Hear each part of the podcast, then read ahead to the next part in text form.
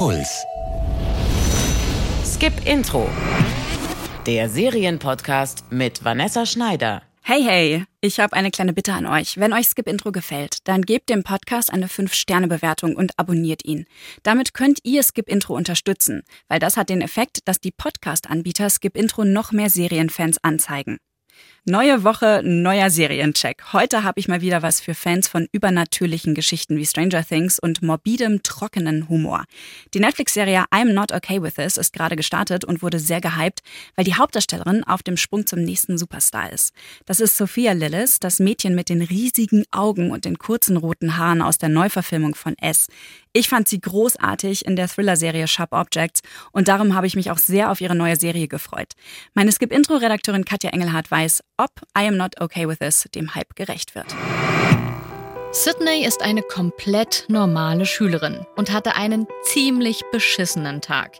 Ihre beste Freundin totelt mit deren neuen Freund. Für Sydney bleibt da keine Zeit. Die Schule macht wenig Sinn und als sie nach Hause kommt, gibt's nur Stress.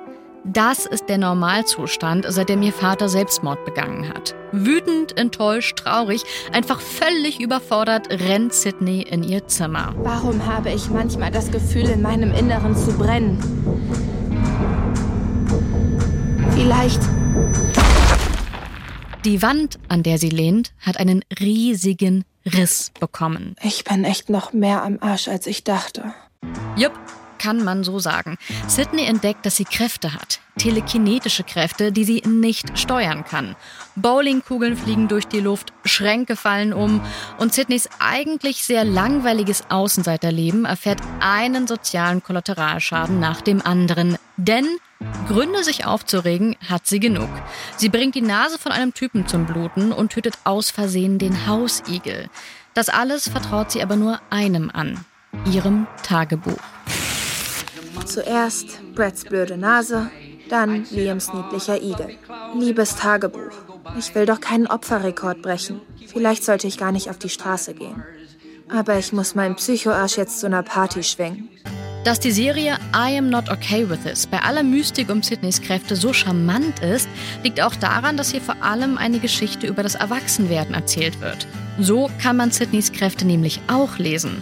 Als eine Übertreibung von der ganzen Wut und Verwirrung, die man in der Pubertät in sich trägt. Und mittendrin richtig gute Kommentare zu Gender und Queerness.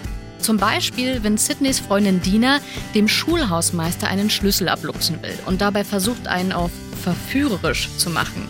Also Bleistift runterwerfen und sich pseudo-sexy wieder aufrichten. Und der Hausmeister nur so. Hör auf damit. Also erstens bin ich verheiratet. Und zweitens bin ich schwul.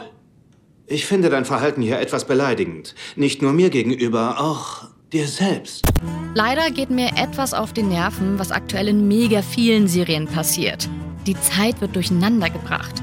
Die Schüler haben zwar alle Handys, aber hören Mucke aus den 80ern. Und ja, die kann man immer cool finden, aber auf welchem aktuellen Abschlussball laufen denn bitte solche Songs am Stück?